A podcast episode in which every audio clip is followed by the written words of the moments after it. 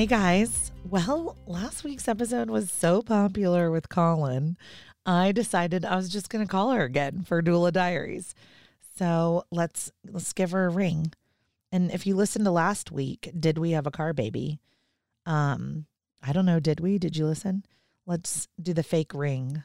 Ring, ring, ring. Hello, this is Colin with Doula Differently. Good morning. Good morning. Hey, girl. Hi.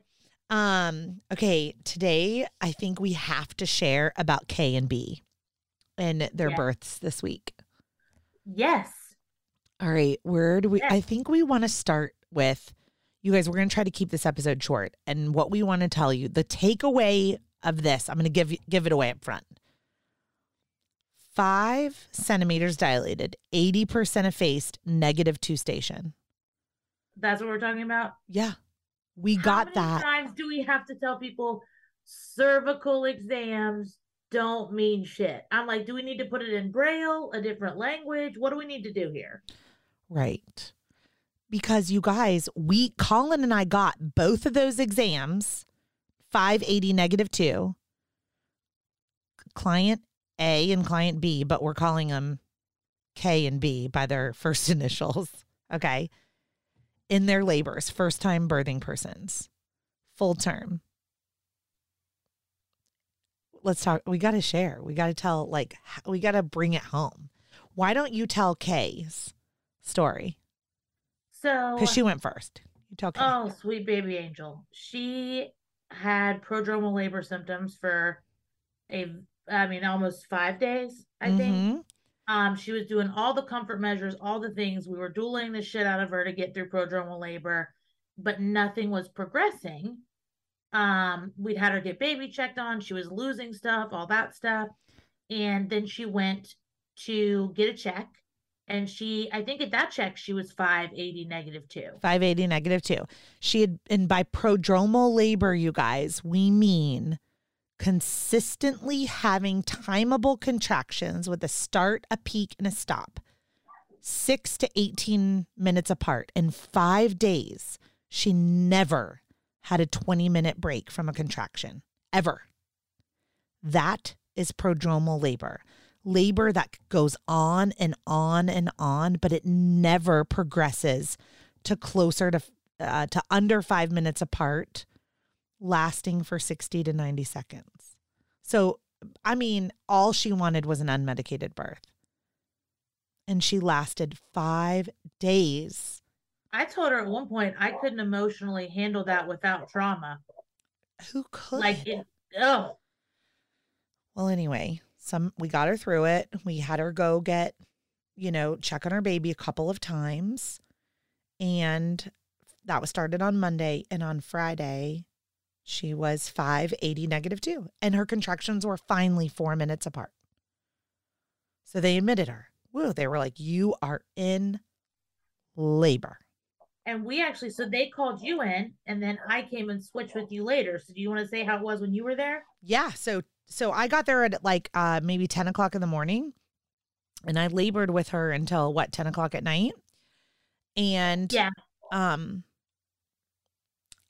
I would say it progressed a little bit. Okay. So 580 negative two. The whole point of this is it doesn't mean it doesn't give you any information. We even had the doctor do a bedside um, ultrasound to check position. Since Colin and I are certified in spinning babies, I was like, I need to know ROT, LOT, OP. I was kind of guessing ROP, but when they did the ultrasound, baby was actually ROT. So I was like, great, that's a different set of positions. This is just a shout out to last week's episode about it is helpful to have doulas that know their shit and that know the providers. Right. Because I was able to be like, hey, can we get a quick bedside ultrasound just so I make sure I'm doing the right things? Man, we did everything for, and she was unmedicated the whole time. We did everything. Everything. Every hip squeeze, every shake the apple tree, every sacral release, every jiggle, every massage, acupressure, hanging on the birth sling, toilet seating. I mean, bundle birth, spinning babies, Miles circuit, Levante circuit. We literally did all of it. And guess what happened, you guys? Colin came on shift because she was still pregnant at 10 o'clock Yep. at night. And she she, was still unmedicated and she was doing all the things. but our spidey senses were really up because no matter what we did, her labor was not progressing. Yep. And so we don't need vaginal exams to tell us that your labor is progressing or not progressing. Her labor was not progressing. I think when you had got her checked at some point, you know, her exam was similar. I came on, we continued to do all of the things. And then she got another exam later on. It was the same. Mm-hmm. She got a we did, we continued to do, I asked about baby's position, all that stuff. We continued to do all of the things. Okay. And for still, baby didn't come down. Okay. So let's pause there. So we have client K who has been now in labor for, I think, about 18 hours at this point.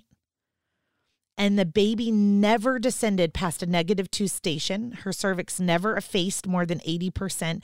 And her cervix fluctuated between five to seven centimeters. So it went to seven and then it swelled and regressed back to five. Okay. So this is a key vaginal exam that she got 580 negative two. And 14 hours later, 16 hours later, actually, no, I'm sorry, 18 hours later. I'm Yeah. getting my times. 18 hours later, she was still the same, a swollen 580 negative two. Okay. Story A. All right, let's Colin, let's go into last night's story. Oh, this is this is why Colin takes naps during the day. So this was an induction.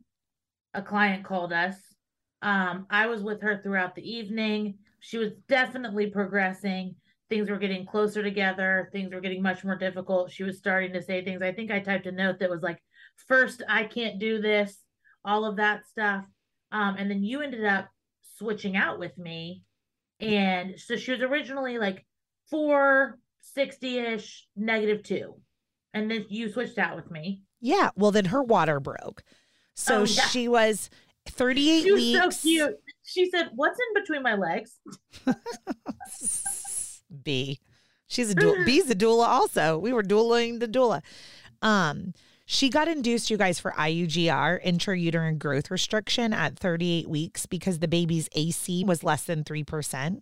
You know, they're not big people, but I'm going to tell the, we saw the cause of the IUGR. So both of these stories, we're going to tell you about how the babies are the keepers of all the knowledge Mm-hmm.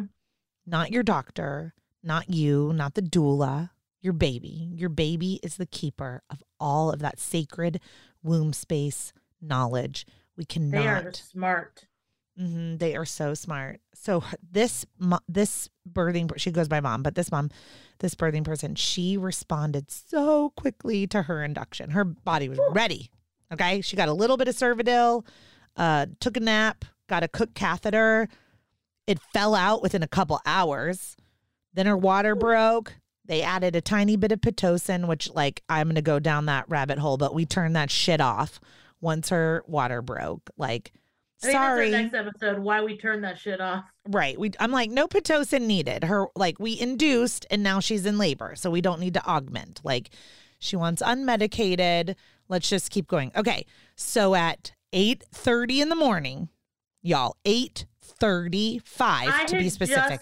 left. Colin walks out the door Oh, and we turn the Pitocin off and the midwife does an exam and she's 580 and negative 2. Okay? I this is a defining moment for me as a doula, right? I have the opportunity to bring the birth of Kay with me to this birth space and go, shit, it's going to be 18 hours, right? Or my experience tells me a vaginal exam means absolutely nothing. Nothing. So I looked at my client and I said, You can have a baby on your chest in less than one hour, or you might be in labor for several more hours. This And this is important. The reason she got that exam is because she was thinking about making a change in plans medication wise. Yes. She got an exam because she was considering an epidural. I was like, this is a small baby. We're at 38 weeks. It's a small head. Your body is responding beautifully. Like, can you give me an hour on nitrous oxide to just try? Okay. So she gets nitrous oxide and she tries. And she is clearly, Colin, in transition. Ugh. Clearly. So we have K, 580 negative they were both 2, incredible. 580 negative 2, who just, you know, just kept going hour after hour after hour after hour for 18 hours of hard Plus the five days beforehand. Plus the five days before. I mean, I know they say they don't give out awards, but geez, you guys. Okay. Then you've got, then you've got B, and she's at that. She's going much, much quicker, and she now appears to be in transition. Again, no vaginal exam needed. I can tell you her labor is progressing. Okay. I'm whispering to her partner, she is in transition. This baby is coming very soon. And she says the famous transition words I can't do this. Make it Uh. stop. You know, make it end, make it stop. Get, no. get this baby out of That's me. what she said. Get this baby out of me. Make it over. This is another, both of them were double rainbow babies. Oh, all three from last week, too. These are all double rainbow babies that hire doulas. Oh, to be supportive. Yeah. So she is, she is per, full blown about to have a baby. And she's like, Heidi, Heidi, I can't do it. And I'm like, girl, it's not my body. I don't give a shit if you get an epidural, but I think you're about to deliver your baby. So, like, I'm ready to keep coaching you. And so we agreed to get some fluids and to like call. Oop, that's like Bumble dinging. Let me turn that off real quick. No need to date during doula diaries. doula dating. Um, so I'm like, let's just get some IV fluids. We'll get, you know, we'll call anesthesia. And in my mind, I'm thinking like we're gonna have a baby before then. So I said to her, May I do some moves on you that I think will help the baby descend from a negative two position? They're either gonna work or they're not gonna work. Colin and I did those these same positions on K, patient client K or whatever, and it, they didn't work. Okay, so they're either gonna work or they're not gonna work. So I I laid her on her back and I said, roll to the side in which your body intuitively tells you to go to. So she rolled to her right side. And I did, if you guys go to spinningbabies.com, I did four exaggerated sideline releases where her top leg was dangling over onto the floor, almost like she was laying on her belly. And I was releasing her sacrum, her coccyx, and her pelvis kind of maneuver with some pressure. And she, all she said was, Oh, this feels so good while she's sucking on nitrous. Y'all, this position does not feel good. So I was Yeah. thinking, okay, well, then the baby is about to come out of you because it's slipped so far down. Like it's typically an uncomfortable position unless the head is beyond that part of the pelvis. Yeah. So when she's saying, oh my God, this feels so good, please don't stop doing it, I'm like, time to roll to the other side. so we did four on that side, rolled her to her other side. And as soon as I rolled her to the other side and did one release, she was pushing. Colin, I said, Colin is going to be so sad that she just left. So the baby was delivered 10 minutes later. So, so in B's story, she delivered a baby within an hour of being 580 negative two. Now let's go back to Kay. I'm I'm asleep. I have already worked my tail off.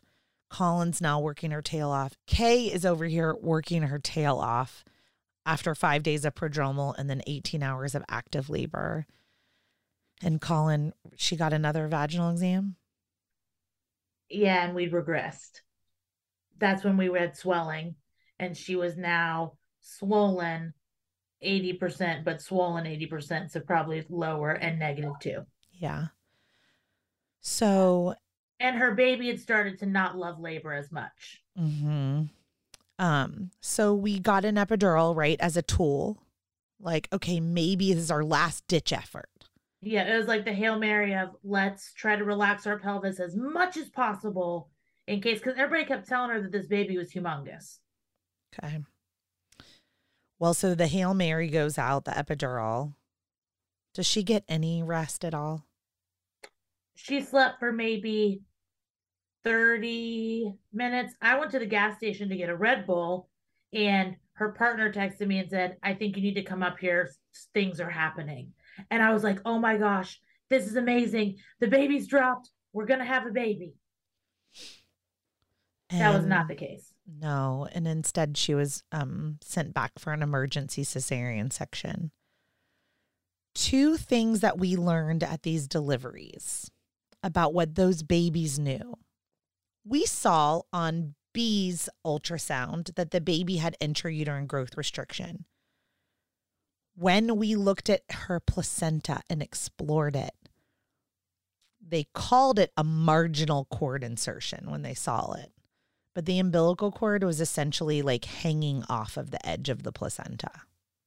Her body was smart. Her body responded to the, it was about to go in, she was going to go into spontaneous labor on her own anyway, which is why we were able to turn off the Pitocin and she was able to keep going because her body and her baby knew that the baby was safer on the outside than on the inside and that there was abundant room and space to rotate and come down and be born. And so that happened very quickly. With, with Kay, so Kay was an urgent cesarean, not an emergency cesarean. I'm sorry, I did say emergency cesarean. That's okay. Which, but the good news is, is that her partner was able to be back there. But the reason that it didn't become an emergency was because she had been monitored since she was getting medication put in her system. And her baby, who has all the knowledge and all the wisdom, was telling us via their heart rate that this was not something that they were loving anymore. Mm-hmm. Right. So their ba- her baby was communicating with us. I'm ready to meet you and I'd like to do it sooner than later. Yeah. And so in B's story, everything kind of worked out, right? Like she was 580 negative two and an hour later had a baby on her chest. In Kay's story, everything also worked out in a different and beautiful way. And thank you for the clarifications. Um, an emergency cesarean section, you're under general anesthesia. No one can be with you. In an urgent cesarean, it's like, mm, we should probably go to C section, but you're awake, you're present for the delivery um, there's not a true emergency going on. Yeah. Um, it's just very urgent. Um, so that is a, a quite a distinction in types of cesarean sections. What the doctor noted was a double nuchal cord. So the cord was not only wrapped around the baby's neck twice, but the cord was very short. I encapsulated her placenta for her, Colin. The cord didn't even go around half of the size of a dinner plate. So it was maybe seven inches long, six inches long. And it was. That's why that baby didn't come down. He didn't have any room on his bungee cord. He didn't have any room on his bungee cord. So, where the placenta was located and inserted and then came down and wrapped around the baby's neck, it was taut. So, every time he was trying to descend, the cord was just getting tight and compressed and tight and compressed. And so, you guys, if you have been listening to this podcast for a long time, you know that my son Jagger had a double nuchal cord. He was not born via cesarean section. He had a long cord. He did. He had a. I have a freaking cord keepsake that I would never do anything with because they kind of gross me out. Just to be honest, I make them for a living, and I still like. I don't want my own child's umbilical cord. He had a long cord. He was able to come out, but my child still suffered a brain injury and has cerebral palsy, as you guys know. And a lot of babies, it should be said that they can be born through them and they can be resolved, mm-hmm. and it's mm-hmm. not an issue. But yeah. Jagger also let you know mm-hmm. that something was going on, also. But length of the cord is important. And the only person in the room that knows about their umbilical cord is the baby. Did you guys know we cannot see a nuchal cord wrap on an ultrasound? We can't map it. We don't know that there's a cord wrap. We don't know that there's a double cord wrap. We don't know if they're wearing their umbilical cord like a backpack. Like we had I one. would say they wrap themselves up like a birthday present. Yeah. The baby is the keeper of all the knowledge. B's baby knew there there was this marginal cord insertion, which no one knew. All we knew was IUGR. Baby is kind of slowed the growth. And that baby was five pounds, two ounces at 38 weeks. Okay. I think, what is that, the bottom 3% or something? Mm-hmm. Um, so then there is Kay's baby, who was seven pounds, very short cord, double wrapped, and knew it. And that, and he told us over and over again, I can't descend, I can't descend, I can't descend. And you had very good doulas in there trying to maneuver that pelvis and head and cord. I tell you what, that baby is a badass like his mom. Oh yeah. That baby was doing all the things to to be able to be born vaginally, you know, and we were doing all the things in the baby. He said, like, look, guys, this is something that you may need to know, and this is the only way I can tell you via what my heart rate looks like. So like let's let's become a family on the outside now. Yeah, exactly. So anyway, Colin and I, I just wanted to call Colin and jump on and just chat about 580 negative two. Y'all don't get hung up on these vaginal exams, please. 580 negative two, baby on your chest in an hour. 580 negative two, 18 hours of labor, no progression of labor, and end in an urgent cesarean section. We don't know. It literally gives your provider, yourself, your doula, no information at all. I will say it gives us information if you stay the same, same, for an extended period of time. But like we can also tell as people that don't put your their hands in your vagina and feel your cervix as your doulas based on how long and strong your contractions are, based on what's coming out of you, based on what's not coming out of you. All of these things we can tell if you're progressing typically or not. Yeah, the sacral reflex, right? We can mm-hmm. see if the bulge in your back is happening. We can actually see this dark purple line come up from your um like your butt cheeks essentially. And as you dilate, that line gets darker. Like we look at these things, right? Um, but the end of that story is that 580 negative two is not a crystal ball. It doesn't tell you. And, you know, the what you do next with the next contraction is a choice. And hopefully you have people around you supporting the choices that you make. So you're the boss of your body and your baby's the boss of your baby. So like have a team that supports all of that. Yeah. That's it. What you doing today, Colin? I'm gonna. These dogs are crazy, so we're gonna go for a W A L K. I can't say it or they'll bother me. But yeah. that's what we're gonna do. It's beautiful fall. It is such beautiful fall, and I, you guys, don't take offense to this, but I'm gonna shimmy, shimmy, shimmy, shimmy. Oh, baby. No one's in labor. Shimmy, shimmy, shimmy. as soon as I go on a walk, so the water's gonna break. Colin and I have been at eight it's uh, we're recording on October 19th and we have been at 8 births already in October with two more to come. It's just a very busy month with long, you know, stories like this. But I'm glad that you guys could stick around and enjoy some doula diaries and we'll see you next week. Bye. Bye.